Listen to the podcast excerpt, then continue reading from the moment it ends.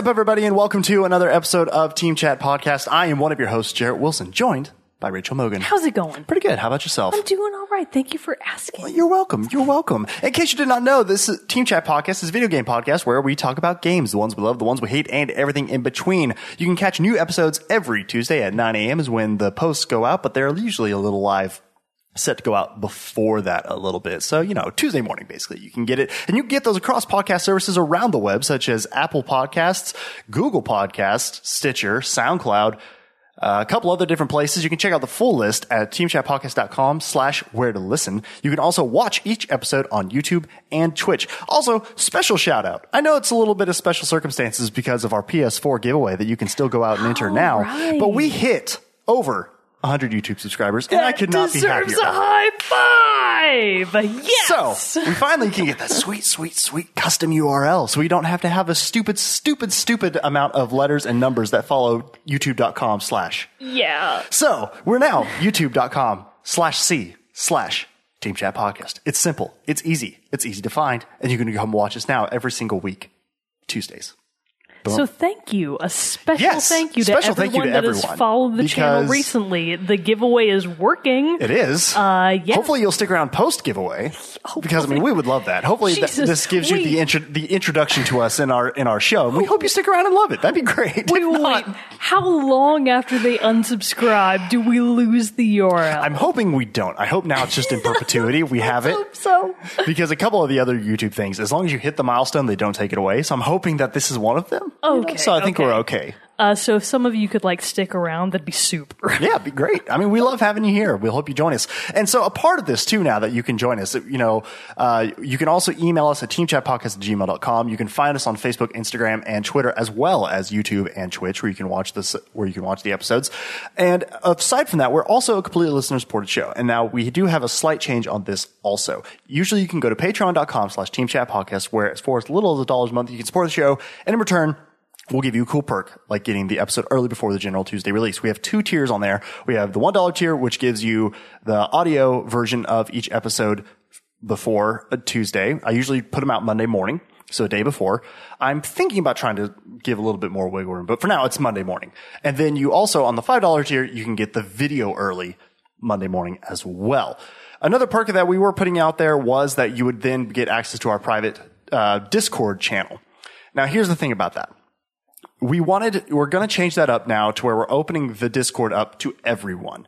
But we don't want to feel like our patrons are losing something. So we're still setting up a patron only channel in our Discord where everyone who is a patron will be able to come on there, join us and have a, have a, you know, a little bit extra level of privacy and, and intimacy, I guess so you right could say now, with us. yeah, exactly. So right now, you Because we're so special. We're so special. You know. So right now, Jared and I have our uh, basically Team Chat host only. Uh, channel which is called Wizards Only Fools. Yes. Which, if you're a fan of the show Adventure Time, which So where it isn't, comes so it doesn't make any Okay. sense, but it actually is from Adventure Time. I just thought because we were wizards. No, it's Brilliant actually wizards. not. It's from a very dated reference to Adventure Time. Uh, right. But that's the Wizards Only Fools. But I'm thinking that we'll call the new patron only channel. Because I want to keep that for us because we talk about a lot of like yeah. planning stuff. Why don't we call it like the Rogues Gallery or something? Yeah, what do you think Ooh, about I like that. I like because that. we can pretend that Wizards Only Fools is actually talking about D and D class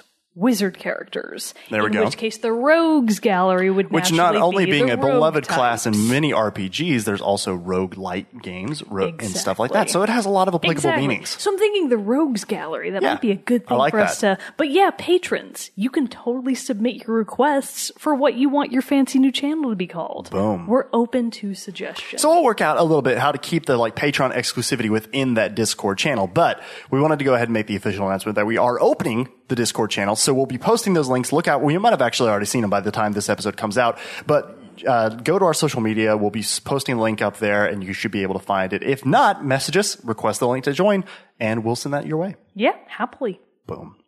All right.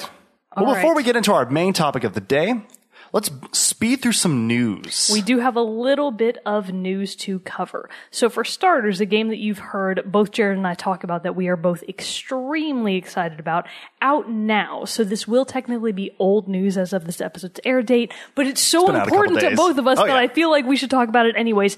Out now is Octopath Traveler for the Nintendo Switch. Again, Octopath Traveler is a game from the same studio that made Bravely Default and Bravely Second. It is looking like one of the greatest JRPGs, at least of 2018, potentially of the past decade, least the maybe year. of at least the year. Yeah. So we're both really excited about it. So out now is Octopath Traveler for the Nintendo Switch. Out today, as of this episode's air date, which if I'm not mistaken is July 17th. It is we indeed. have, actually that's really weird. Uh, we have Adventure Time. oh, That's really How weird. That's specifically fitting. We have Adventure Time, Pirates of the Enchiridion. It's a good thing I'm a fan of Adventure Time that I could pronounce that word. good. I'm glad. Off the I'm glad between the two of us we cover enough bases in fandom. so Adventure Time. know these things. I think I cover the weeb spectrum, and you cover like the semi-normal person spectrum. Uh, but anyways, Adventure Time, Pirates of the Enchiridion for PS4, Xbox One, Switch, and PC, July seventeenth. We also have Hand of Fate 2 for the Switch today as well. Nice. Uh, coming out today as well, uh, Sonic Mania Plus for PS4, Xbox One, and Switch. We also have Mother Gun Ship. One word. Mother heard of this game. Gun Ship. All one word. PS4, Xbox One, and PC. And then coming soon, we have Pool Panic for Switch and PC, July 19th. We also have The Banner Saga 3 for PS4, Xbox One, Switch, and PC, July 24th.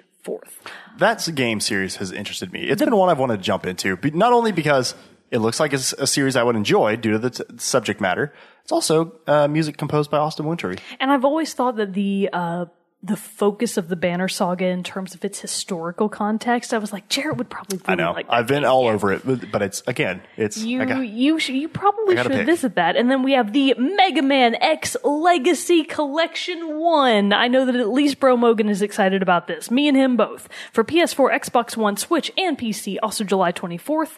Mega Man X Legacy Collection 2. Oh my God. It's different for PS4, Xbox One, Switch, and PC. Also July 24th, we have just a couple more. Bear with me.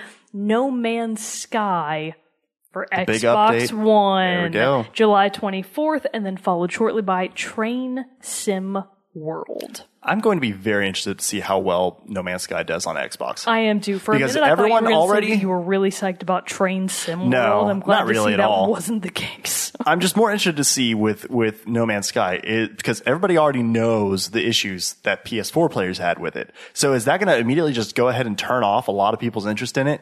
Or are people now because they did have that big update, or the big update will be coming out with the release on Xbox One? Is that going to be enough for people to be like, you know what, I'm going to give it a shot again, or I'm going to give it, or I'm going to give it a shot for I the first time like- players?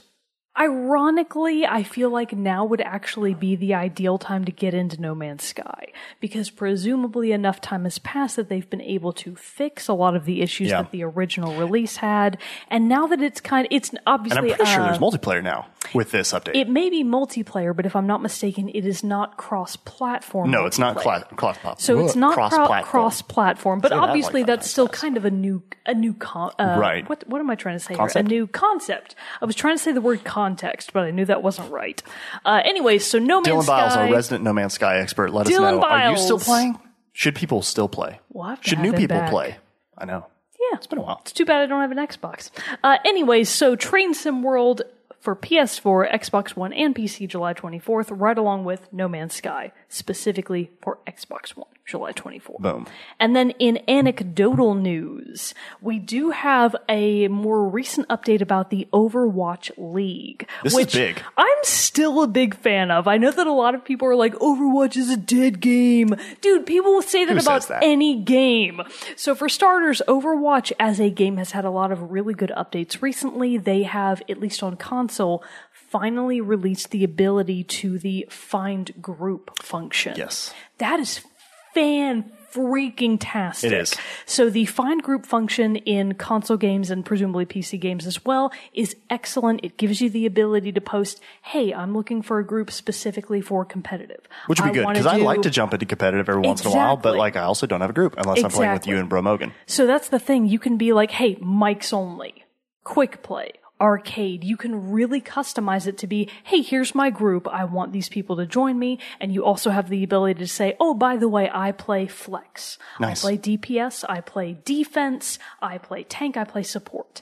And that way, as a searcher, you can identify which groups you might most readily fit into along with their appropriate play levels. So the system is really good for being able to find a rando group of people that you presumably don't already know. I already love it. Nice. Additionally, the endorsements feature, which is basically so you know on like I'm already Facebook. top tier like player. I'm not peop- I sure jump off. that's A, I jump off the match, people are just like, "Dude, you were great." Four endorsements. I don't think that's the Every case. Uh, every game. Uh, anyways, so the endorsements feature, for those of you that may be unfamiliar with this kind of series, Blizzard has done this before for other games. But in the context of Overwatch, endorsements gives you the ability to say, hey, we just finished a match. I want to endorse my own teammate so and so for good sportsmanship, uh, being a good teammate, uh, being the shot caller, which is like you're like the person who's in charge. You're the only one on mics. You're like left, left, Genji, the left for God's sake. That shot caller. I've been Genji person a million times trying to get him off the map. Uh, but the endorsement system, I feel like, from a very personal perspective, has led to a lot of active gameplay that is way less toxic Good. than before. Good. Which, first of all, console has always been less toxic than PC, for example, but it's still a good change. It still is very actively incentivizing people to be less crappy teammates, which is exactly what Overwatch needed. And along those same lines, the Overwatch League has just announced that they will be putting uh, the Overwatch League stage, excuse me, season one finals on ESPN, Disney, and ABC probably. ABC, you are correct. So ESPN, Disney, and ABC, which are all subsidiary subsidiaries of Disney. Disney, will all be airing the Overwatch League finals, along with Twitch, of course. So Twitch will Which that's big because that now officially gets it on. I mean, it, it's a real esport. It Yeah. already was, but now it brings it to the next level of public visibility, Mm-hmm. which is again just really exciting. It's exciting for fans, it's exciting for players, and of course for the competitive video gaming scene as a whole. That's just exciting news. So, A plus for that. Boom. There we have it. Exciting to see all this new stuff that's going to be coming out of the Overwatch League because of that. I have really enjoyed like getting to be able to endorse people. It adds a little bit more fun, uh, to it. And yeah, I haven't had a chance to really dive into looking for a group, but I mean, it's, I'm, I'm personally happy that it's there for the times that I do want to take out some, some competitive friends. I know so. that it's not appropriate, but I used to be very good at speaking Spanish. Mm-hmm. And a lot of the groups I'll see are like, uh, for Spanish speakers only. And I'm like, man, I wish they'd Wish I let was me still in. good. I wish I was still good so they'd let me in so I could practice with them. But Oh, that'd be cool. obviously, I know that's not what it's for. It's not what the game is for. I wish that that were the case, but I am unfortunately a poop tier at Spanish now, which is the uh, nicely self-censored version of shit tier. so, unfortunately, there we go. that is the case. But before we get into our big topic, one last final note. I mentioned it earlier, mentioning it again. Our PS4 giveaway is still going on. So again, for those of you who might not know what it is, or those of you who need a reminder, we're giving away a used PS4 Glacier White Edition. Uh, it was Mogan's old one. She got a new one. We're giving this new one away. Don't worry, His it's been professionally Kevin. cleaned. Kevin has been professionally cleaned, ready for you to play and to add to your gaming collection. So head over to our social media. You can find the link to sign up and enter the contest on several different places. If you can't find it on social media, head over to our website, teamchatpodcast.com, where there is a page up at the top called PS4 giveaway. Click there and there will be the way for you to enter.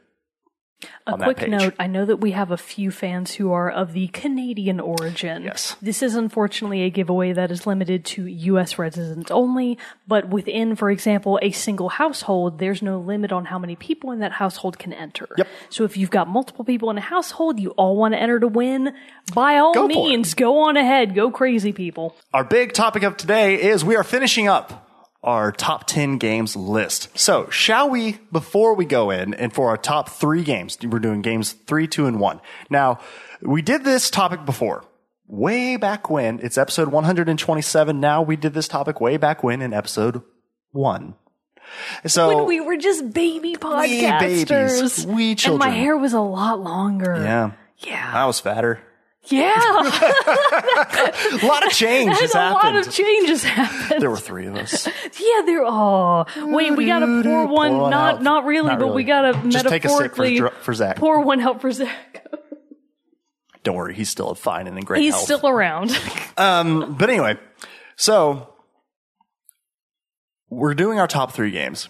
Obviously, let's do a quick refresher of what our previous games have been. God, I hope so, you have the list because Lord knows I don't remember. I mean, I don't know yours. I would hope that you would be prepared enough to. I remember. know that I still know what your number one was and is because you semi spoiled. Oh no, no, no! I meant our top ten list that we've just been doing. I want to oh, recap right. those. Never I don't want to go back Never to the mind. very beginning. Oh, okay. My apologies. sorry, sorry, sorry. I could have been more clear.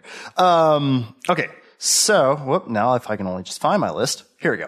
All right, so my top ten up until this point. Number ten, Donkey Kong Country. Number 10, uh, Metroid Prime 1 for GameCube. My number nine, Red Dead Redemption. My number 9, RiME, specifically for PlayStation 4. Number eight, for me, Doom 2016. Number 8, Overwatch. Number seven, Far Cry 3. Number 7, Breath of the Wild. oh, excuse me, wait. The Legend of Zelda, Please say the Breath correct of the. Wild deserves stating. Number six, Call of Duty Modern Warfare. Number 6, Pikmin 2 for both GameCube and Wii, equally good. There we go. And then number five, Life is Strange Season 1. Number 5, The Legend of Dragoon, a previous top 3 entry. And then, oh yeah, that, I forgot about that. It dropped down quite That's a few. right. Number four, Civilization 3 for game specific, but I had to give a special shout out to the whole Civilization series. Number four, Firewatch. Different from Overwatch for those of you that may not know. Much different They're game, much different tone. Very similar in terms of naming Firewatch for PlayStation 4, but available over multiple platforms. All right, so now we are here to our top three. I'm going to kick it off first. Oh my god, you're taking the initiative? Well, I mean, you know, it's we started with number like you're 10. a host of the show and its primary producer. Well, that, those things are true, but also if we were to go just on switching off who started, it would be my turn to go first. True, true uh, facts. Just keeping up, just keeping up with the, what, the process we've set. By the way, so that was spelled T R U F A X. True facts. True facts. Yeah, not like true facts. I was trying to figure out what you were spelling. properly. No, it's true facts. True facts. Correct. So my number three game. Do you have any guesses of what it could be? Okay, hold up. I actually do want to guess. I'm glad that you opened the floor for our potential poop tier guesses. Now I do want to say though, so that we're not here for three hours. let's try to like move, let's keep this moving because I Okay. know we could go on for a very long time about all of our games. So I know that I know what your number one is, but can I ask for a couple of hints? Is your number three one that was previously previously in your top three? Yes. Ooh, wait, shit. So now I don't remember your previous top three all the way. Okay, uh, damn. okay, um, is it a game that you have played within the past two years? It has not come out in the within the last two years, but I have played it within the last two Sons years. of bitches. Okay, um, shit. Okay, um, If you think back and you think about me and you think about my loves and my interests, S- Star Wars? The Old Republic? no, Damn it. Okay, Star Wars. close. Uh, Star Wars, um, shit. Uh, Star Wars Knights of the Old Republic. Okay, No. is that not a real game? It is a real game. Both of those games you have mentioned it. are new, okay, are real games. Um, is it a Star Wars game? yeah, Um, s- I give up. I don't know all the Star Wars games. it is Star Wars: Dark Forces. oh, for God's sake! I was I've talked so about this game so many times. Dang it! I couldn't remember the title. So Star Wars Dark Forces is an old game. Uh, it came out quite a few years ago, 1995 to be exact. So it preserved its spot on the top three. It did. That very nice. And this one is one, gr- granted, I'm not, it's not up here for its graphical quality by any means. It's, and, and quite honestly, for what it is, it's not necessarily up here for its gameplay either. What it is up here for, though, is that it was the first first person shooter I ever played. Yeah, we gotta fix up that, that board. It needs to be rewritten. one additional f bomb. Ah, thank you. Thank you for keeping track. Uh, but so it was the very first uh, first person shooter that I ever played, and also one of the big first Star Wars games I had ever played. Now, granted, when it came out, I think I didn't play it when it very first came out because when it very first came out, I was a wee lad of five. And so remind me what this was a computer based game, Yes. right? So PC as we PC. would know it now. Uh, and now you can play it like I, uh, yeah, I played it on a computer. You could then later play it, I believe, on the PS1. I believe it came out for that, or and maybe a couple other platforms. You can still buy it digitally on the PS Store. You can also now buy it on Steam, and I believe you can buy it on get, GOG.com. Is it available on the Xbox store? I guess no. I don't even. It might be. I just honestly haven't even checked. Xbox wasn't even a thing in the 1995s, Right. though. That Well, I mean, neither was PS1 at the time, you know, and it just later came out for it again. But anyway, so you, there's still a couple different places you can buy it if you want to go back and play this game. Uh, my big three things for me of why it stuck out, other than one of the very first Star Wars games I ever played, and also one of the very first first-person shooter games that I ever played, which then got me into the first-person shooter genre of games, which, although as of late have fallen off quite a bit in, in how many of them I play. Like, give me a third-person se- se- open world game, and I'm You've branched Set. out, good sir. I know, I have. You've I've branched matured. out. Good I've job. We've both matured I know, and that's what good this for us. and that's what this series of episodes we've done has shown exactly. that we've opened up our worlds to to new horizons. But anyway, so uh, for those of you who don't know and don't know about this game, you play as Kyle Katarn, and you are tasked with finding out and uncovering the secrets of the Imperial Dark Trooper program. And so you go to various different worlds and you, the, with trying to find out all these different hunting for clues and trying to track down a, you know, like who's making them, where they're being, uh, where they're being manufactured, and then also how to defeat them. And the cool thing about it is that it had some really fun level design. I've talked about it before because I talked about, I'm pretty sure I've mentioned, and I want to say it was favorite creatures. I talked, I want to say that it was, you, you fight, but this one point you fight against this dragon creature that Jabba the Hutt had captured in one of his barges and you have to fight it, but it was a, it was an iconic fight because you had to punch it to death, which made no sense. That is But- hilarious. yeah, but and then I've also talked about one of its weapons because you, you could pick up a game a weapon later on in the game from Trandoshan enemies, which Trandoshans for those who aren't are tall reptilian creatures, hunter of Wookiees, and also this the alien species of the bounty hunter Bossk. So see him in Star Wars Episode Five: Empire Strikes Back. What are the uh, reptile people of Skyrim called again? I know that Zach has talked about it before. I always think of them as being the same in my mind. They're not in the my same. mind.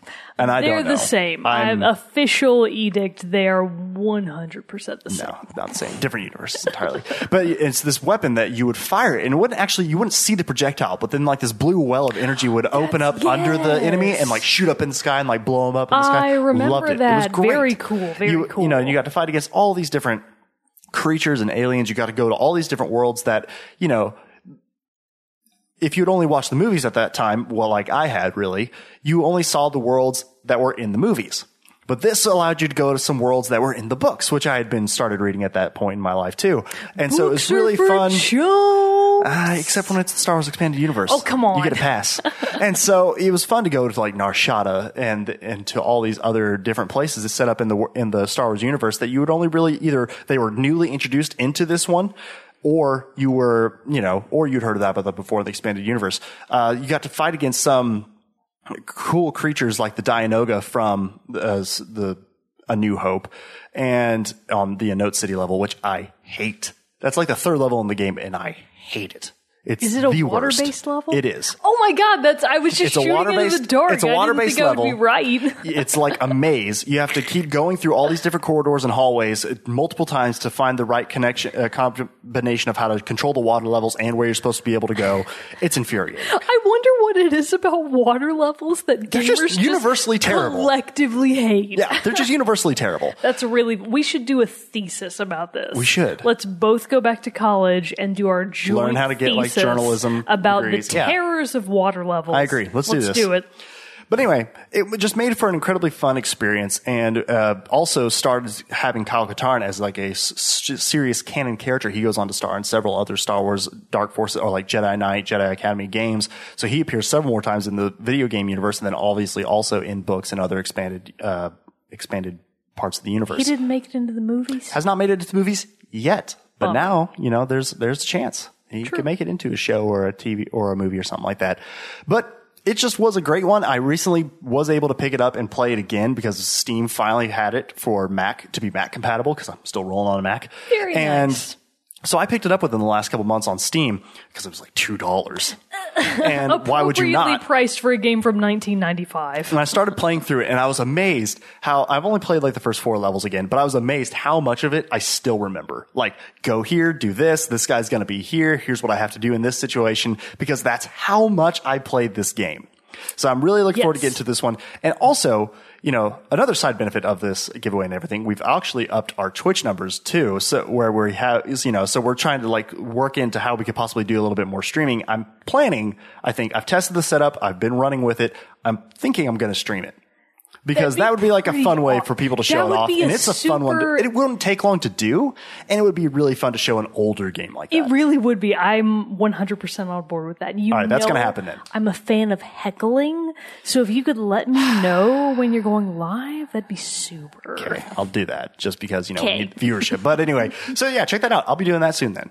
But that is my number three, Star Wars Dark Forces. I like that a lot because I think it has, in terms of emotional attachment, a lot of overlap with my number three. It's a very big nostalgia pick for me. Exactly. My number three is my nostalgia pick. Of all of the ones on my list, I think it's the one that is being buoyed up primarily by its nostalgia factor. Wait, so it's ranking higher, So it's, no, actually, this one ranks lower than what it was I before? think a slightly lower than it was before. So I'll give you a little bit of context for this. So for example, with other picks that are kind of older games like The Legend of Dragoon, for example, Mm-hmm. and Pikmin 2, I still think that there are many factors of both of those games that give them at least some amount of staying power within the modern, I put big air quotes about that, uh, within the modern gaming scene. With The Legend of Dragoon, it was its unique battle system, which mm-hmm. used a function of additions, again, air quotes around that if you know what I'm talking about,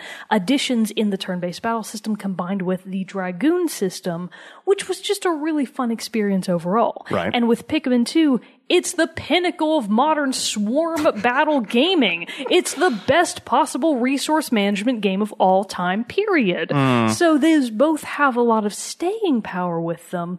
Whereas my number three choice really kind of just is my, it's my personal pick. It's my personal, one of my personal favorite games of all time. Can you guess what it is? I'm going to say Legend of Zelda Link to the Past. You are so close. Is it Wind Waker? I th- it's Wind Waker. I thought about putting. I really did struggle to decide if I was going to put A, A Link to the Past, which I think is one of the greatest Zelda games of all time, and A Link Between Worlds, which I think is also one of the greatest Zelda games of all time, Right. and Skyward Sword, which I think is also one of the greatest Zelda games of all time, and Wind Waker, all onto my Lots of choices there. So my biggest problem as a Legend of Zelda diehard fan is I have so I have a a burden of choice. I have so many games that I love within the same franchise that it's really hard to justify putting all of them onto the same, in this case, top 10 list. So a lot of it was just whittling down which entries I felt deserved to be in these spots. And as we've seen so far, only one other has made it. It was Breath of the Wild, which mm-hmm. clocked in at number seven, I believe. Yes. Yeah, seven. Yeah. And then Wind Waker is really kind of my nostalgic choice. So with The Legend of Zelda Wind Waker, I still feel that this is one of the best examples of storytelling within a Legend of Zelda game. So Skyward Sword did, I feel like, an almost equally good job. Breath of the Wild story was borderline atrocious. It was not good. Breath of the Wild is booned by its gameplay, not by its story, not by its core, not by its heart. Wind Waker is the exact opposite. It is exactly deserving of its place on my list because of its heart, because of its story, because of the world that it built, which, based on time, really may not be that good by today's modern gaming standards, but for the time period, it rocked my world. So The Legend of Zelda Wind Waker was a GameCube era game. It came out in 2006, I want to say. I think it's 2006. I could be wrong about that. Uh, so we'll fact check that a little bit later. But it was like early to mid 2000s. right now. Yeah, do it right now. And it was one of the games on GameCube that I remember just funneling tons of hours into because it's such a fun game. And this is also, uh, so Wind Waker came out with a special. 2003 in North America, 2002 in Japan. crap, I was super wrong. Anyways, 2003, whatever, close enough. So this was a game that had a special edition collector's uh, Wii U that came out. I remember that. Yeah, I think in like 2012 or something. Yeah. I don't know, but it had an HD re-release, a mastered edition, special edition Wii U that came out, and I guess it was 2012. Not sure. No, it would have been beyond that. 2013? Whatever. Mm-hmm. Yeah. Who cares? Uh, anyway, so it came out with a master Edi- edition, which I naturally banked top dollar on. I was like, give me that. That's one of my favorite games of all time. And that's why Wind Waker is still on the list. The things that I think make it stand out in my mind are A, the graphic style. So at the time when it game came out, a lot of gamers hated the very cel shaded quality of the graphics. Mm-hmm. They hated the art style. They hated cel shading. They thought it looked air quotes childish.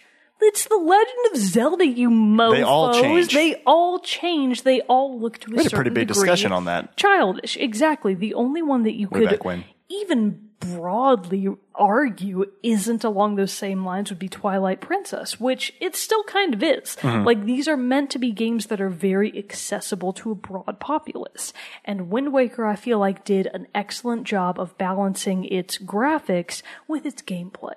So this is what I would consider one of the more traditional entries into the Legend of Zelda series. You have your very traditional dungeon system. You get to a new area, you find out through NPCs that there's a certain boss that you have to beat within this area to get XYZ item. As part of that dungeon, you obtain XYZ weapon, for example, the boomerang, uh, the hammer, super bombs, the bow and arrow. What are some of the, the other really notable ones?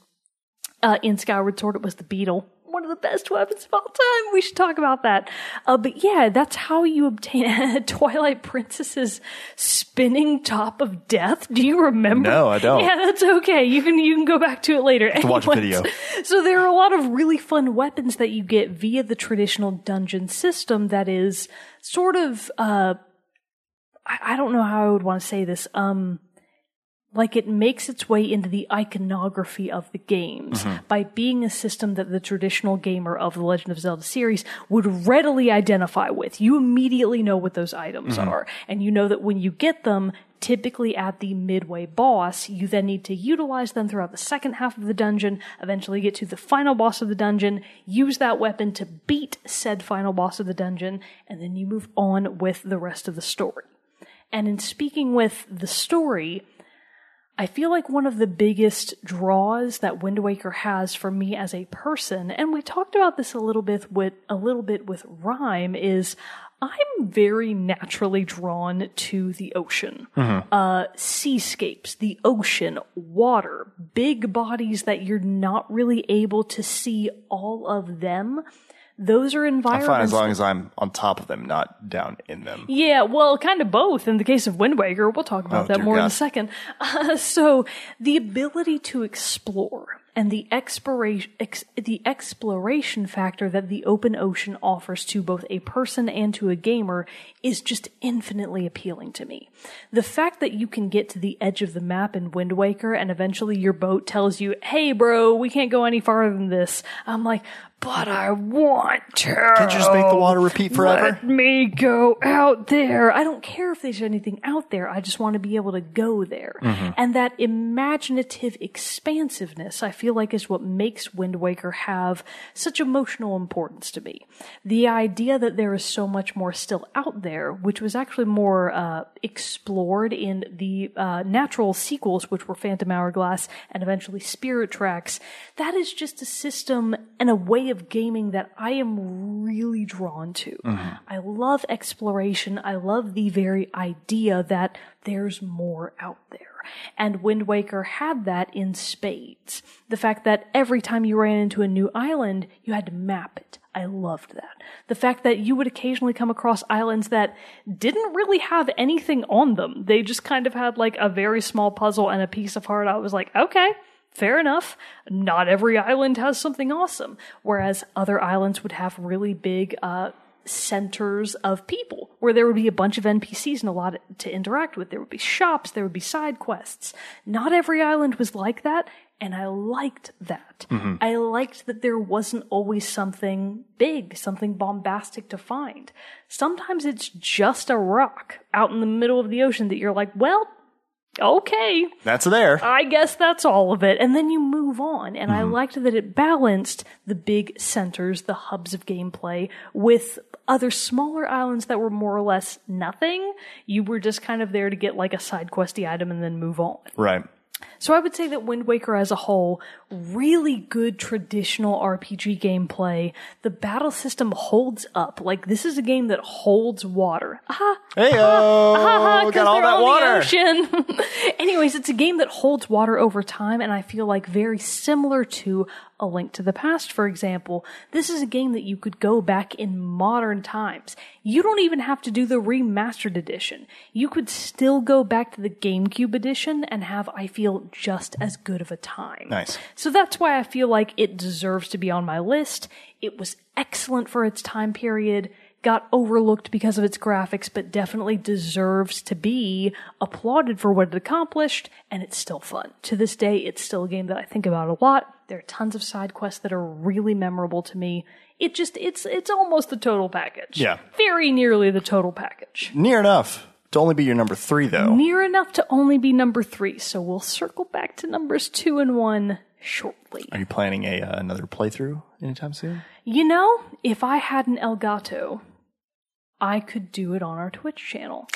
So, patrons, uh, potential, potential patrons who may eventually, uh, subsidize Team Chat I'll actually put that as a goal Yeah, on our Patreon you can page, put on our as our Patreon goal page because because we've, we- we've we've had just very like the show will get better, but I'll put that as like an actual if thing. we had a goal where I could get an Elgato, for example, with my Switch, with your Switch, of course, Mario Super Mario Party is coming out for the Switch later Smash this is year. coming out later this I could, of course, hook it up to the old Wii. I could hook, hook, hook it up to my Wii U and replay games such as Wind Waker, Yep. uh, a bunch of old Mario parties. We could do a lot with that. I could do a lot with yeah. that. We should Uh, look into that. People, Let's, let's start. In, let's plan our investments. Sal. people with some spare dollars. We're not going to beg, but you know. All right. Well, let's move on then to our number twos. So my number two game of all time, yet to be superseded and surpassed. Can I guess? I bet you know what it is. I think I know what it is. Okay. Is it Horizon Zero Dawn? Horizon Zero Dawn. I finally got one correct. yes. Horizon Zero Dawn sits at my number two game. Do you want me to bring up the girl? Aloy, Yeah, you want me to bring her up? Use her name, please. But Uh, yes. Shall we bring Aloy onto the stage? Sure. Which one? How about little Aloy? You know what? How about both of them? How about big Aloy and Big little Aloy? Aloy? All right, cool. Yeah, Yeah, bring right. him up here. You stay there.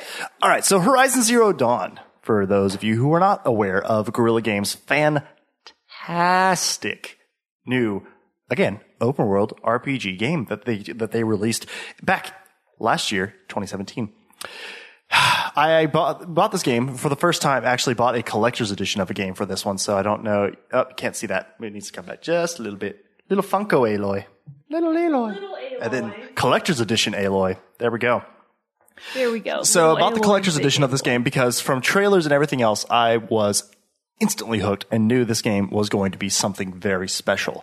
Now, I had previously played Guerrilla's games that they had come out with before this one, but the thing that interested me about this one and why I was putting faith in this and why I, one of the big reasons why I was so interested in this game is because before Horizon, Guerrilla had made the Killzone series, which was a first person shooter, you know, sci-fi space adventure That's right. I and so about that. taking the more linear style gameplay of first person shooters, the mechanics of first person shooters, and then basically getting rid of it all to create a brand spanking new IP is a massive undertaking and one that like studios don't do that often. I feel like you know that or, a studio that has like an established franchise, like for instance, three four three isn't deviating from Halo.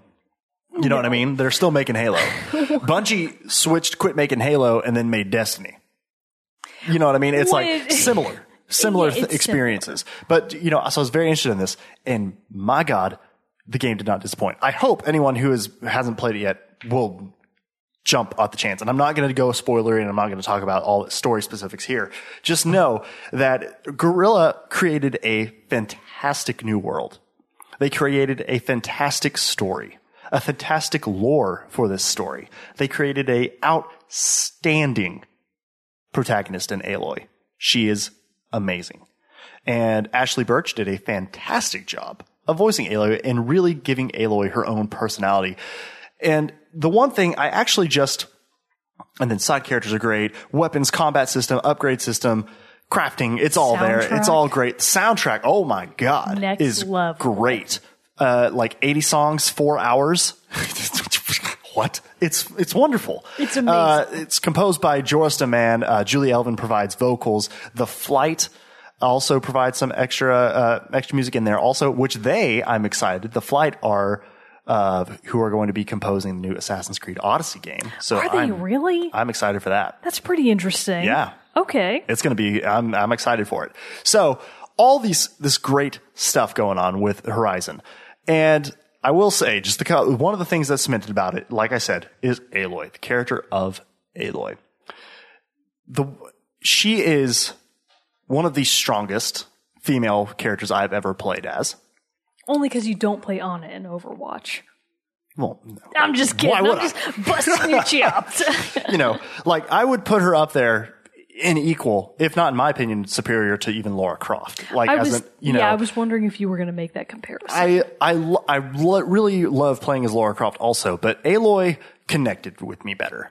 Uh, she is a very independent and headstrong, and like she is thrust into this situation where she was grown up. She was raised an outcast from society, from her tribe that she was that she was from, and then she is st- suddenly thrust into the middle of having to interact and be a part of many tribes in the in the world of Horizon, and people try some people try to walk over her some people are try to be are too timid. And she is perfectly hard in response to the people who are trying to walk all over her and stubborn and won't give in but not to a fault you know she's just as hard as she needs to be as firm as she needs to be so that person knows you're not going to just be able to do whatever you want when i'm around i'm going to do what i'm going to want to do uh, you can help me with that or you can get the f out of my way or I can shoot you, you in the face with my arrows. Exactly. Several points of the, you know, people are like, oh, you can't possibly be a good hunter as you claim. And then she goes out and like kicks the machine ass and then is a, and everybody's like, oh, I underestimated you. And she's like, yeah, I didn't, don't do that again. How about? No and shit, so, Sherlock. exactly. And so she's just an incredibly, incredibly great character. And then, like I said, when she needs to be a softer, you know, uh, more compassionate, caring character that is also, it's not seen as like a deviation. It's you, you just it's just who she is, and so I feel like Guerrilla did an incredible job with crafting Aloy as a character. Uh, I actually just within the last week finally, finally, it took, I'm kicking myself. It took me so long. I finally finished the the DLC Frozen Wilds. Did you really? I Yeah. wasn't sure if or when you were going to. So that was Very a great, nice. a great reminder to get back into the. I was actually sick last week, and so one of the days that I was sick, I was like, I'm doing it. I'm busting through this game, and it, and so I did. It took like ten hours, but it was great, and it was a great refresher into all the things I love it about it. Even the side characters are fantastic.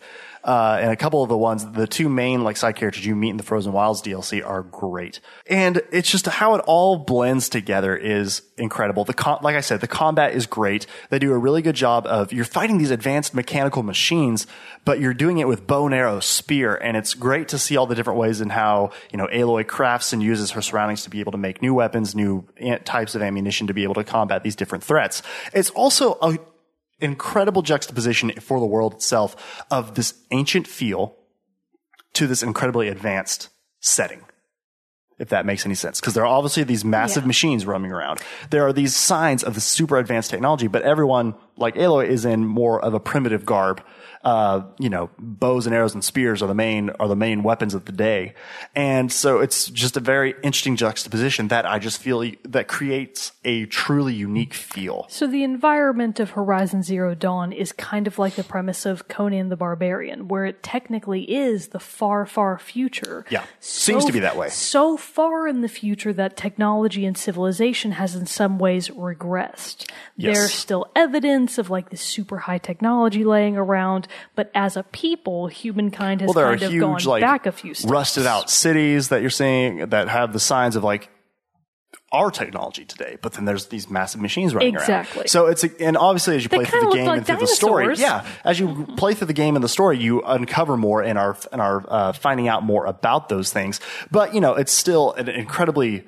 It just it just felt fresh. Like I couldn't think of an, of another game necessarily that. Whoop, Don't you're good. That uh, you know that I that really could that I had played that really could compare, and it was interesting too because I felt like around this time the Stone Age suddenly became like a, a hot thing for for games which because is really weird. well because there was Far Cry Primal, there was Horizon Zero Dawn, and then the one that I don't think has even come out yet, Wild. You're like a shaman, and you can like control owls and bears and all this other stuff. Uh, they've showed gameplay in a tr- couple of trailers for it, but I don't think it's ever came out yet. Really? Yeah. That's fascinating. They were all kind of around the same time. Huh. But anyway, but of all three of those, I think Horizon is undoubtedly the best. And the game, the story, as I said, is great. And I'm not, like I said, I'm not going to go spoiler into spoiler territory or even really talk about that that much just due to time constraints. But it didn't impact me as much emotionally. It's not one of those games. It's not like Life is Strange in that in that sense. Where sense. you just sit there for a couple of hours Like- while you think about your life. the game ended. The game had its twists, it had its turns, and it ultimately had its climax. And I was like, oh, that was great. You know, just really, really happy with it, and re- and really pleased at the end of how of how I felt having played the game. Uh, but it wasn't like the big, like emotional grabbing kind of game, which I think you know you don't need to. Not every game you can play can be that, and I don't think that's fair to expect that out of every game that you play. But for the reaction that I had to the game, how I felt the story, the world, and the combat and the gameplay mixed together, just made for an incredible package. One that I will not soon forget. And now that I played, you know, the DLC for it, I want to go back eventually and do another new game plus playthrough of the game. Try to, I've platinumed the main game. I tried, s- kind of started doing that with the DLC, but then I was like, this is going to take me too long. And I wanted to get through the story. Right. So, um, so we'll get, so I'll eventually get around to trying to get all the trophies for the DLC too. But for now, Horizon Zero Dawn firmly sits at number two on my best games of all time.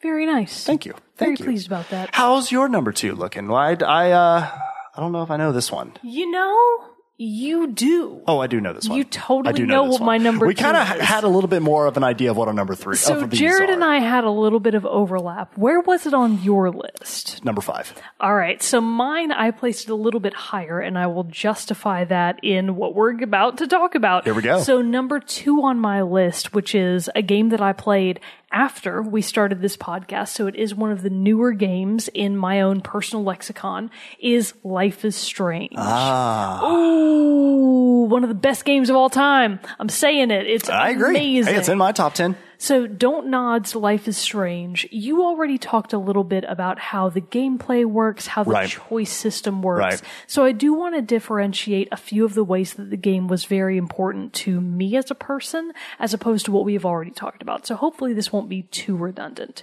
So, we are like Jarrett did last time. We're trying to stay away a little bit from potential big spoilers for the game because Life is Strange 2 is coming out in the near future. And in the meantime, its demo slash prologue, uh, The Awesome Adventures of Captain Spirit, is currently available on Xbox and for PlayStation 4, totally free. I think it's also on Steam, if I'm not mistaken. So there are a lot of opportunities to A, play Awesome Adventures of Captain Spirit, which we discussed a couple of episodes ago, and B, now is an amazing time to go back and experience Life is Strange. Both season one and Before the Storm, the like prequel game. Yes. Hang on. Scoot out that chair. Scoot up that chair a little bit. Scoochy, So scoochy. I do want to real quick mention that I have not played Before the Storm. I haven't finished it either. So that's something that I haven't really factored into this review, and I don't need to because Life is Strange on its own is such an amazing. They're separate game. games, so that they So- don't need to be held. Exactly. So, as Jarrett mentioned, Life is Strange follows the protagonist, Max Caulfield, Maxine Caulfield, as she returns to her original hometown, enrolls in an elite art uh, academy called Mm-hmm. Blackwell. While she's there, she reconnects with an old childhood friend, Chloe Price, and their adventures as they reconnect all surround Max's ability, which she discovers in the very beginning of the game, so it's not really a spoiler, uh, Max's supernatural ability to control time. So that's the premise of the game. You are Max Caulfield. You're a 17 slash 18 year old girl. You're in an elite high school artistic academy and the entire game surrounds your navigation through that world, the challenges that you encounter in the form of other NPCs. For example, Nathan, uh, what's your, um, yeah, what a dick, for God's sake. That guy freaking That's not a spoiler. The first time you meet him in the game, you know no, he's a dick. No, he's instantly a dick, and you're like, that guy's a dick. you don't even, you don't oh, that to- guy? That guy's a dick. That guy's a dick. You ask around. You ask anybody in school. Nathan Prescott? Oh, yeah, that dude's a dick. Prescott, that's his last name. Fucking Nathan Prescott. He's that, a guy, dick. that guy sucks. That guy's a dick. so, anyways, the entire game revolves around primarily Max and Chloe. I love Chloe. So I think one of the biggest things Another that Ashly Burch character. Exactly, another Ashly Burch voice character. So I think one of the things that primarily stood out to me about Life is Strange is its uniquely feminine approach to gaming. Mm-hmm. It's not like this run and gun, high octane style gameplay. It's very based in your ability to form relationships via talking with characters, interacting with the environment in ways that would affect your relationship with characters, and progressing the story down, whichever, down whichever path you choose. And in the context of the main relationship of the story, which is Max and Chloe, I feel like it is very worth mentioning that this is one of the most forefront, uh, uh, forward facing, that's the term I'm looking for. This is one of the most forward facing lesbian relationships I've ever encountered in a game. It is made expressly obvious at the end game. I don't really think this is a spoiler. Because it's it's it's, very easily like I kind of almost was like, oh, it's kind of spoilery, but not it's because so it's very obvious. obvious. Like as it starts and they start re interacting with each other, and then there's a moment that's pretty early on in the game that pretty much sets it up. They're like, yeah, Yeah, there's so there are a couple of really early on uh, gameplay choices, air quotes. The game clearly wants you to go there, where you realize, wow, Max and Chloe have very obvious romantic feelings for each other. yeah, that And- definitely is more than just friendship. Exactly, it's definitely more than friendship. And even though Max kind of has like this side dude that's like, what is his name? Warren. Warren, that's his name. I remember thinking it was a name I didn't really like. Uh, anyways, she's kind of got Didn't like really this. like him, so there we go. yeah, go. didn't really like him. She's got like this sort of optional side boo named Warren. He's a nice guy. He is a nice He's guy. all right. He's That's not. He's a nice guy. Yeah, he's not bad at all. He's just no Chloe Price, you know. Yeah. Chloe Price is like the bad girl She's of top tier. wherever. Yeah, she's top tier, top shelf. Uh, so the fact that the game chose to address that kind of subject matter in such an obvious way. Again, I'm not saying that it's the kind of game where it's Obvious but natural. Exactly.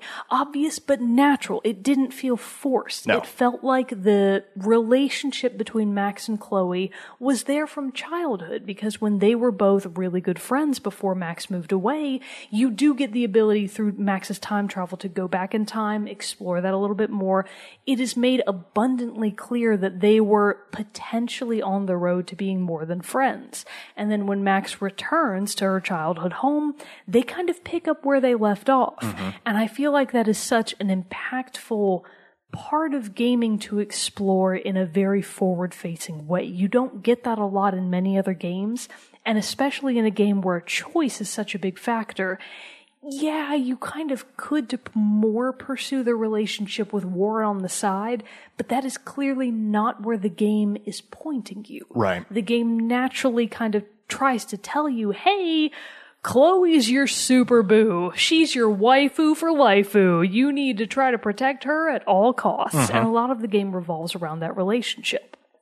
Additionally, the reason that really Life is Strange made it into my number two is that, and this is uh, going to share a common thread with my number one, its amazing ability to tell a story.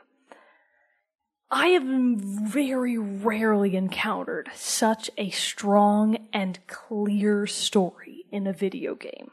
Uh, we kind of that. talked about this with RiME. We kind of talked about it with Firewatch. The story that Life is Strange is trying to tell you is so direct. Yes, it's a game with choice. Yes, it's a game with lots of different paths to explore, but ultimately, the end game of what Life is Strange wants to tell you is this very intentional story. And I love that. I love that the game makers at Don't Nod tried to tell you a very specific story. Yeah. Hey, you're playing Max, your best friend is Chloe Price slash girlfriend is Chloe Price. You are playing this very specific story. And the way it guided you down that path didn't feel forced. It felt very natural. And the way that it played with time, the way that the game explores Max's ability to use her supernatural power, which is to manipulate time, resulted in some of the greatest gaming moments I've ever encountered.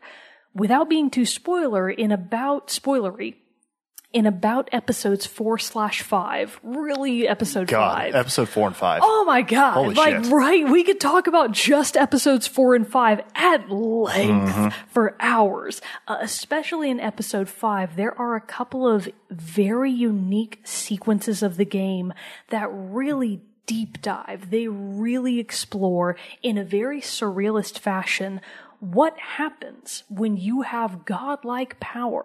What happens when you can manipulate the timeline? Not only how does that affect you as a person in the game, how does that affect the world Yeah. around you? And I love that Life is Strange didn't just keep it at a local level in the game. It wasn't just, hey, this is how Max's life in her local town of Oregon is being affected. It was, hey, you're making changes to the timeline of life in this game that are impacting the whole world. Yeah. You are doing things that aren't supposed to be done. and it has an excellent way of representing that without being really does. overtly obvious what that is Exactly. implying. It has a wonderful way of representing that in the world without being too like hammering over your head. It just sort of presents the information as, hey, this is a side effect of what you're doing, and what you're doing is bad. Yeah. And I love that the, that Life is Strange presents it in such an interesting way. They give you a couple of sometimes heavy hints, but obviously like obvious data and hints that you're doing something that shouldn't be done. Mm-hmm. And ultimately you do get a choice about how you use that information at the end of the game. Uh, you could argue that the game has a natural ending and an unnatural ending, but we could talk about that more in our spoiler episode and I from a believe, few back. yeah, and I believe that again, not to be with too spoiler, but Mogan and I both went with the natural. ending. We ha- we both went with the natural ending, whereas Bro Mogan went with the unnatural, albeit somewhat more humanist ending in a certain way. Eh, yeah. we could write a whole nother thesis Another about thesis. that. Let's just go back. Which is again why I think Life is Strange is such a strong game. Really, one of my key points was should it be number one? I Hmm. considered this as a number one game, and it was really hard for me to decide where I wanted to place it. But because of its incredibly strong storytelling, because of its incredible character relationship building, and really because of its gameplay, because of its art style, Yeah. not its soundtrack. I thought the soundtrack was pretty weak. I, I thought it had moments, but It's for the most part, style. it is Yeah, same. it's just It- not it's our like style. it's very much like Bon Iver, uh, Sufjan Stevens. It really is. You're totally right about that. Well, Su- Sufjan Stevens even has music in Captain Spirit. Yeah. like the- oh, you're right. and so like it's it's exactly what they're going for. It's and totally for hipsters by hipsters. it applies well, and it even makes fun in the game because like it's very obviously like Max's musical tastes are very hipster esque, and so that's you know they make jokes to that in the game. Yeah, I mean a couple like it had its moments where I was like, ooh, this fits really well, but for the most part, yeah, I'm just Yeah. not a fan of those two Uh, artists. The. OST just isn't really our personal style, but in the context of the game, it makes perfect sense. Yes. And all of those factors combine to create a final package and a final game that I feel is just next level good. is great. I think Life is Strange is one of the best games I've played in the past easily 10 to 15 years. It's which fantastic. is saying something. It's like, a fantastic It was a hard game. call for me to only put it at number five. It just couldn't quite. And honestly, if it had made it into the top three, it would have kicked out Dark Forces, just because like it was great, and you know maybe at some point a further reflection, maybe another playthrough, it might eventually creep up to that to number three.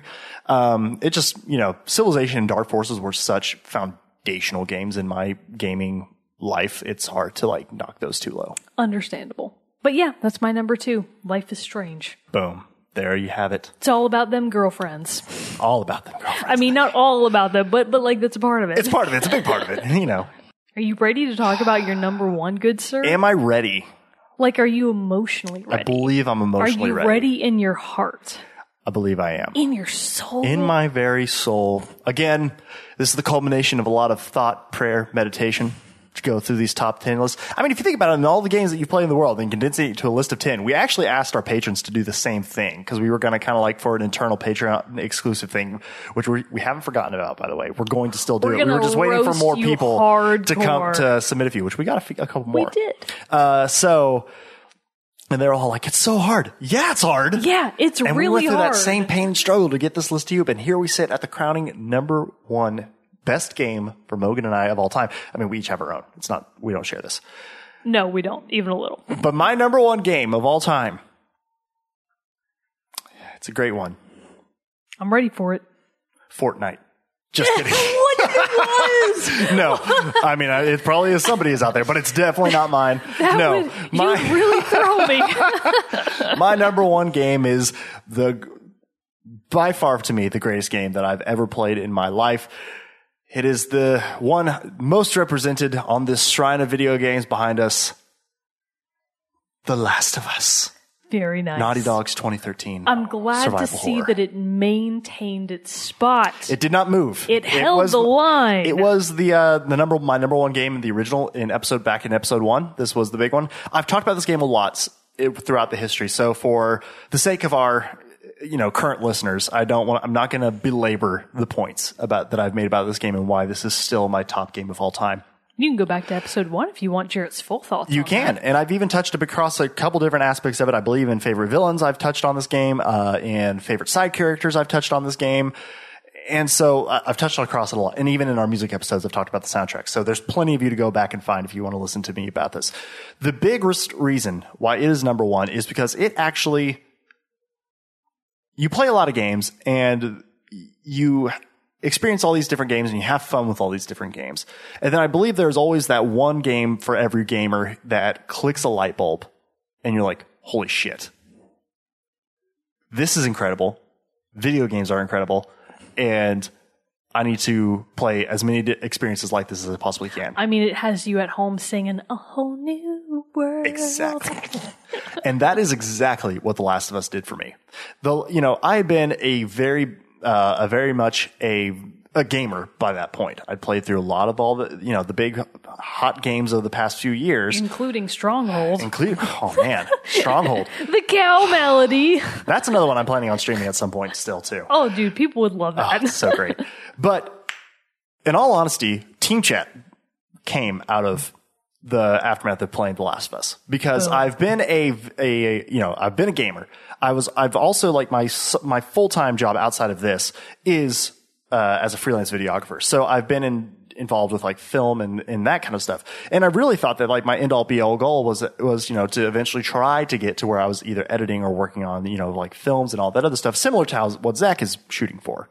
I played The Last of Us. Get it? Shooting. Hey, man, unintentional pun. Hilarious. I love it. But The Last of Us, I played that, and that honestly for me was like, hold the fucking phones. Video games can tell just as good Potentially, Potentially better. storytelling experiences than books, movies, and you know, and just as good an art form as books, movies, painting, drawing, you know, uh, reading, you know, all the other different ways that it, that person can create and, ex- and express themselves. Especially, you know, and I feel like so, sort of that and what coming to that realization is also like the baggage that sometimes comes as growing up enjoying and playing video games around people who don't understand. I think it, you know that It's not a phase, mom. You don't understand. me. Exactly. It's you know parents do- cannot see them as a as a uh, a good hobby or a good pastime to have. You know, you tell somebody that like, oh yeah, I, I play video games, you know, and like in, at work or something, and they laugh and be like, that's dumb. Yeah, I mean, even You know, still, you still know, happens. in modern gaming where it's clearly a big social thing, you still get those reactions. Exactly. And so I feel like, you know, you, you just kind of assume that it's not, they're not equal. I played The Last of Us and I'm like, oh my God, they're equal. And so because of that is what maybe trying to figure out new ways how I can incorporate my uh, skills that I had through, uh, filming and, and creating video and how I could turn and incre- turn create those and meld those with this now incredibly growing desire to do more in video games. And I know Last of Us came out in 2013. Like this, it's not like this happened. I've known since I was five years old that this is what I want to do. I want to talk about video games. But Last of Us is the one that made me want to do that. And so that's really at the end all be all why it sits as my, as my number one. And so far I've not yet been able to have a game that, that has passed it. Horizon Zero Dawn came really close. I was wondering if it was going to supplant. and um, you know, I'm going to do a full review on it, but I did just wrap up God of War. oh, that's right. God of War. Also, I was sitting there playing it and being like, Oh, "Where is God. it going to sit?" And now I'm not going to adjust it into this into its ranking. I assume we'll probably like revisit this topic to some degree or another, like each year. Just like Yeah, let's we do should do that. every so year. like I'll refresh back then. I'll ref- I'll see where God of War falls in in that point. I'll keep the list as it is for now, but. Last of Us for me is legitimately the great, the full package of a video game of what you could want. Exceptional story, exceptional characters, ex, uh, you know, post-apocalyptic setting, which is one that I enjoy, but also one that has can tend to be overdone. And also, you know, zombies is a slightly over oversaturated area, you know, between The Walking Dead, Last of Us, Days Gone, that's about to come out, uh, the Walking Dead uh, Telltale series. You know, there's an Dead Island. You know, I could go I on mean, and on. there's a State of Decay. There's an Yeah. unending amount of zombie video games out there. But I- so to stake out is an impressive feat. And I feel like part of what The Last of Us did to make itself, at least visually and in a story context, different from those is that, if I'm not mistaken, aren't the monsters all kind of made by a fungus? Yes. They're not actually Yeah, it's zombies. ground. It's a, and exactly, and that's kind of the thing that I loved about it is that it has a very grounded, which coincidentally is the, what the uh, like super hard mode of Last of Us is called. Oh, grounded really? mode. It's a very grounded in reality. I feel like. Granted, am I expecting this? I think it's called like the cordyceps. Cordyceps. That's not correct, but like something like that. Fungus is what it takes over, and it actually does. Like it's a real world thing, and it takes over ants. Oh, you know what's funny? There's an enemy in the original Pikmin that does exactly that. There's a mushroom that you can encounter. I remember you telling me about this. And if it sprays out its spores, it brainwashes your Pikmin into attacking you. Oh, damn. So I know exactly what your pain is regarding Yeah. The Last of Us. And so, you know, the game is one that immediately begins in heartbreak and you immediately feel that emotional gut punch. And I was like, oh my God, okay, this isn't what I was oh yeah, necessarily this expecting this to be. out of the gates to like, And it doesn't lighten up. in the heart. No. You know, I mean, it has its its moments and its moments, especially as Joel and Ellie grow closer together throughout their journey together. There are moments of where you know of of levity in this oppressively dark and destructive world. Um, but for the most part, it's a dark game. And but I love that it's it's this mix. There were plenty of moments where I was very sad. There were moments when I was happy. There were moments when I was scared. And like, you know, you're just like, oh my God. There were moments I got frustrated because it was hard. But the, for the most of it, it never lost its fun. And I think that Neil Druckmann and the, and the rest of the Naughty Dog team did a fantastic job. Like, I just can't say it enough of how, of how well they did with this game. So obviously, Last of Us Part Two is coming, and it, and this is actually a game at the outset when it finished, and I sat there watching through the credits. I was honestly like, "This is enough. I don't need anything else." And then, of course, they announced Last of Us Two, and I'm like, "I need it. Give it to me. Just direct it, direct it in, directly into my veins. I'll be great by by IV drip. Like that. That's just what I need." And especially now, as we've seen more, we've seen now it's you know five years in the future, a more adult Ellie. Ellie looks even more of a fleshed out character than she was in the first one. It's going to be insane seeing how all this changes. I honestly cannot wait. Once they give us the damn release date, I'm going to start a second play, another playthrough of Last of Us. I've only played the game once. Eventually, I know it is very far down the line, but I'm really looking forward to someday you and me having a conversation of should there have been a sequel?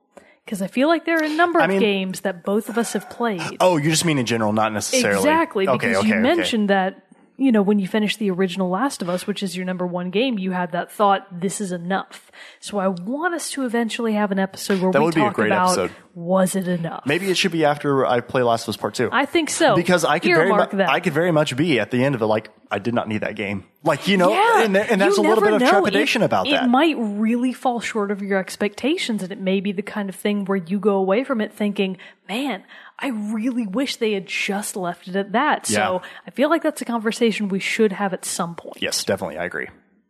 All right, but that's I mean, without rehashing things I've rehashed a billion times. That's about as much as I can go into the into the Last of Us. But the Without Last being of Us, into just super spoiler exactly, territory. and just nitty gritty of the of the story and what happens. But my God, if you have not had a chance to play this game yet, please go do it.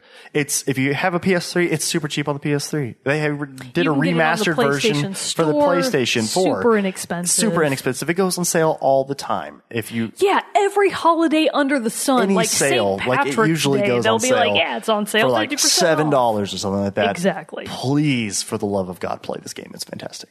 Yeah, And That's that is my number one. It's another game that has really good staying power. So excellent choice, good Oh. Like sir. it's not, it's not going anywhere. So can you guess what my number one is? I honestly don't see. So I thought it was going to be a Zelda. I potentially thought it was. I, I was confused. I meant to like when I knew it was either Wind Waker or uh, what? Which was the other one I guessed before? Life is Uh, Strange? No, no, no, no, no. The other the Zelda. Wild? The other Zelda. Um, A Link to the Past. Link to the Past. I thought it was going to be one of those two.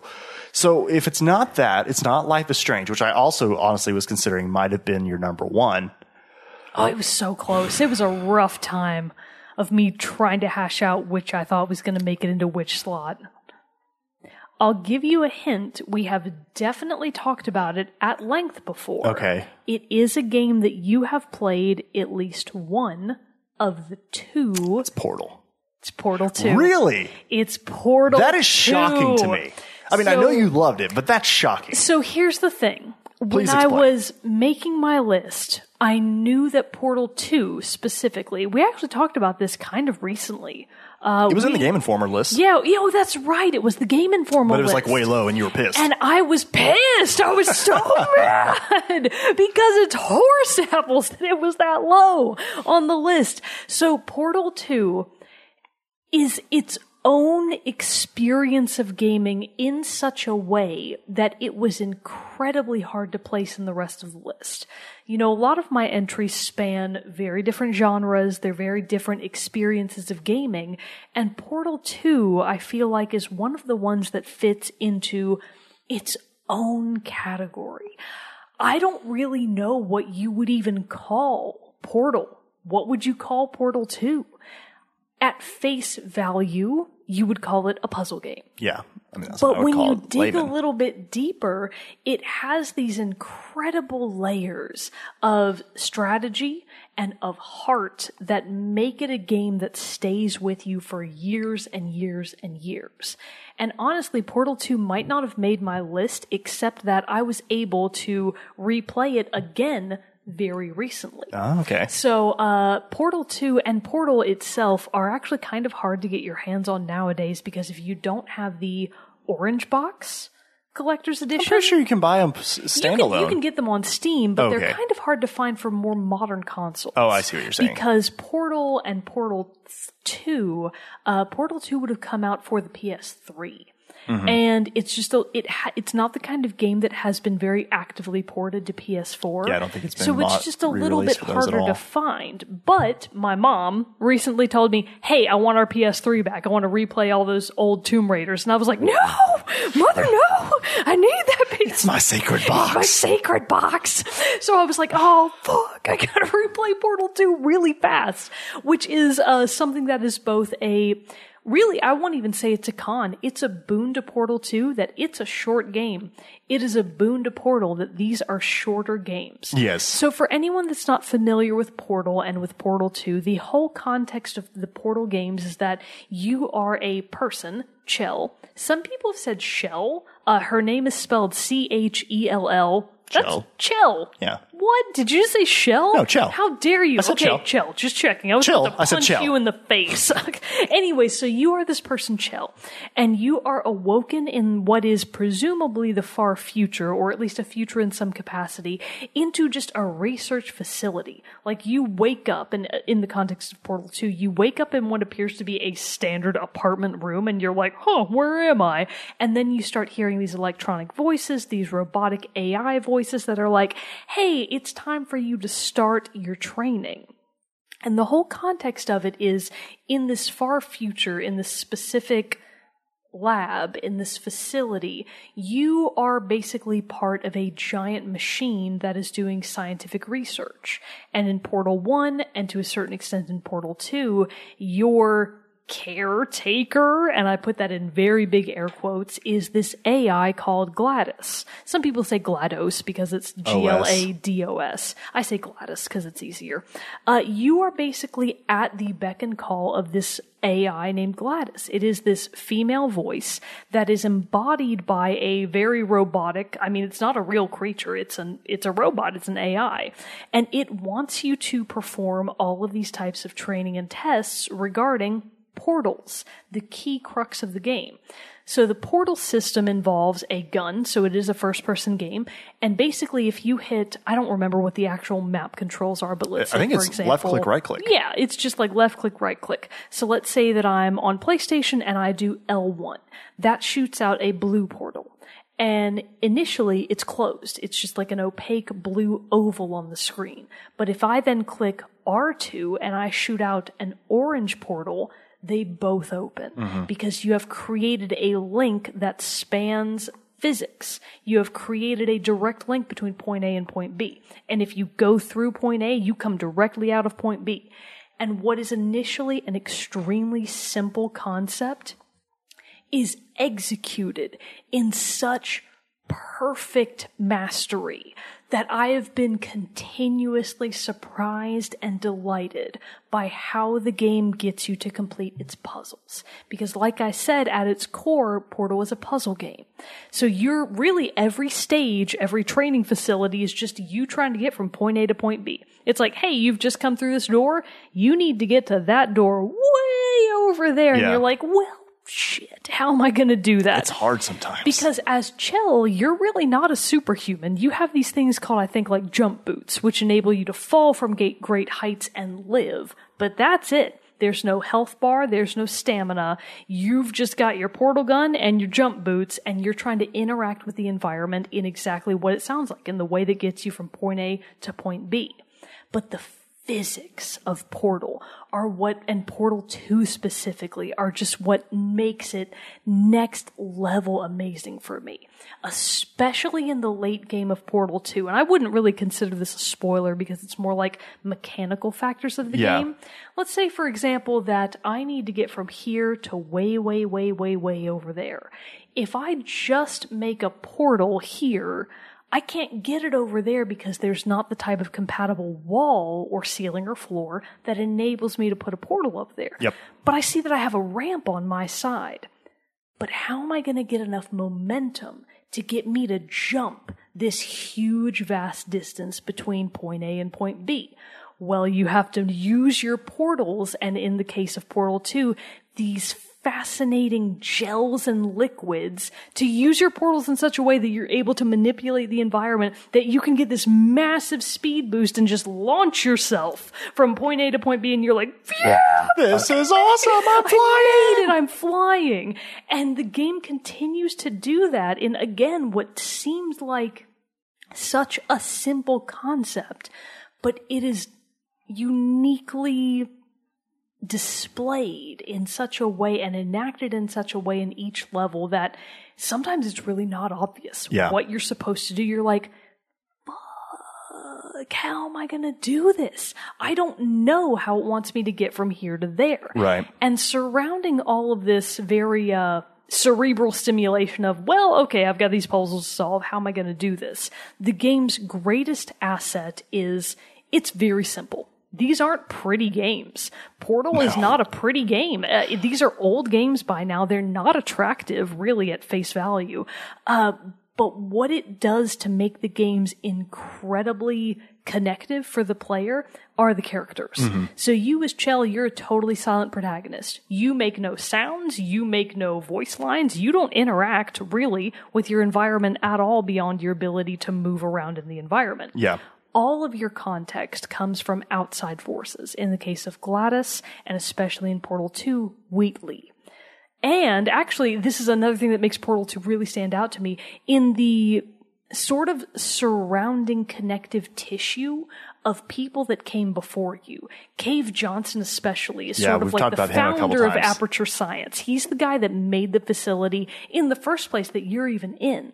And throughout the game, you pick up on all of these ways that you know, well, this is where his mind space was at when he made the training facility back in the 60s. This is kind of like an alternate reality kind of uh, thing. Back in like the 40s and 50s and 60s, this is what he was going for. He's kind of like a crazy mad scientist his character alone is enough to carry Portal 2.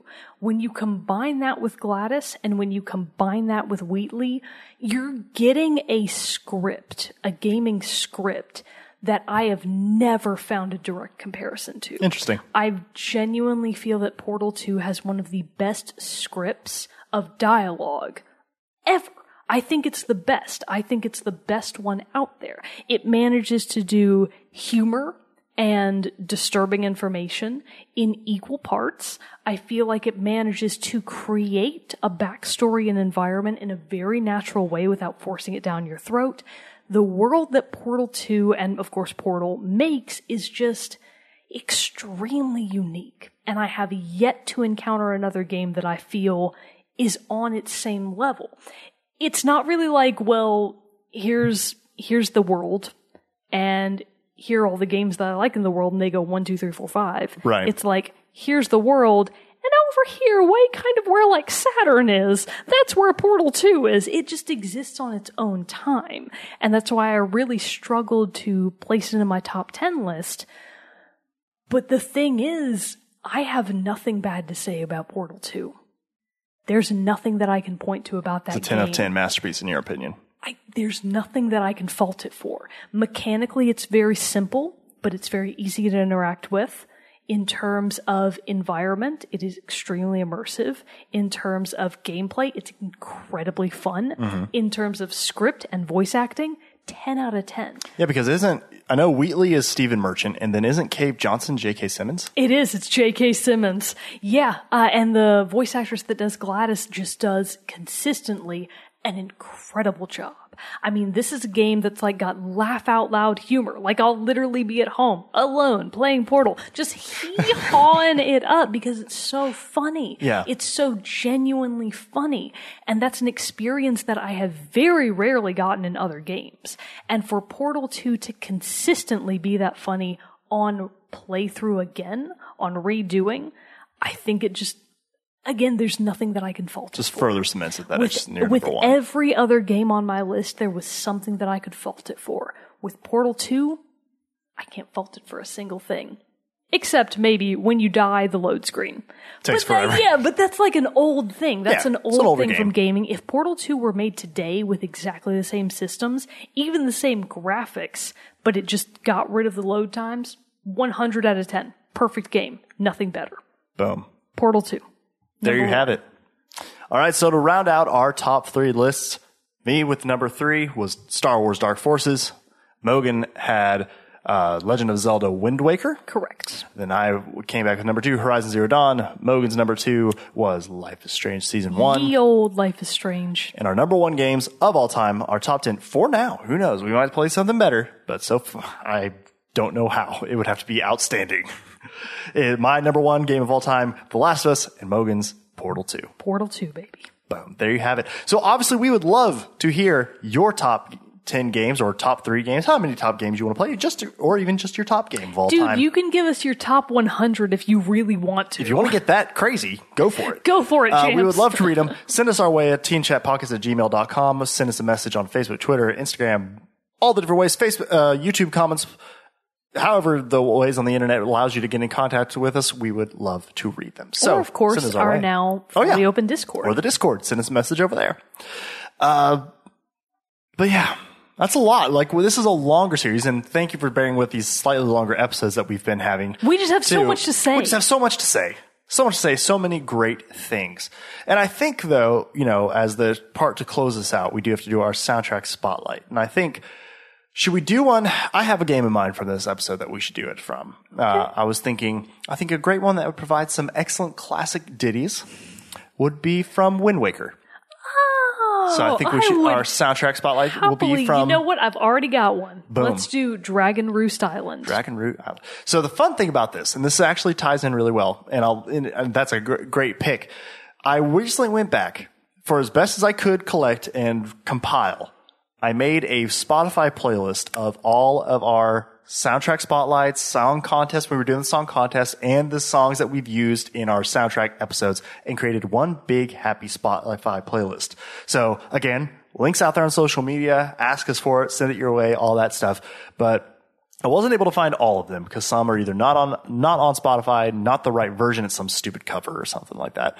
Um, but anyway, from our first soundtrack episode, you did Wind Waker, and it was Dragon Roost Island. So I think it's a great way to bring it all back together. Wait, did I do Dragon Roost? Oh, yeah. oh, wait, But- hang on. I so if there's probably- one better, but that was a great one. There's some other really good ones. Okay. It's just that that's such an amazing track. I can't help but pick it twice. Well, let's just pick we it. can use the Wind God's theme. Wind God's theme. Yes. All right.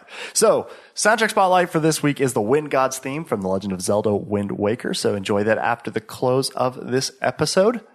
But with that, it is time to draw this wonderful series. I love how much there has been change and difference in our top 10 and that our games really do cover quite a big spectrum of, of all the different grown, games out there. We have, we've grown and matured and We've it's grown. wonderful to see that, uh, shown in our top 10 games list.